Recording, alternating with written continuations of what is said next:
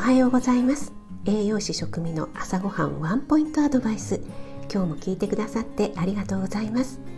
朝ごはんメニューの食材を一つピックアップして栄養について短めにお話ししています。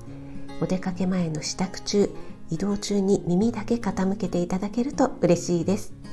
夜は今まで通り簡単聞くレシピ調理法食品の効果効能について放送しています。今日の食材は梅干しです。朝ごはんに梅干しを食べたあなた。梅干し中くらいの1個で重さは約 10g ですね。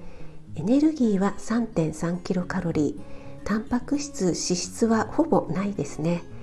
塩分が1個食べると 2.2g とちょっと気になるところですね。ですが梅干しに含まれる酸っぱい成分クエン酸ですね。これは疲労回復効果や二日酔いにも効果があると言われています。梅干しサワーが悪酔いしにくいのはそんな理由があるのかもしれないですね。そして梅干しは食中毒を予防する働きがあります。お弁当にねよく梅干しを入れたりしますが梅干しおにぎりにする場合は真ん中に入れるよりできればご飯全体にね梅干しを混ぜ込んだ方が食中毒菌の増殖を抑える効果がありますよ。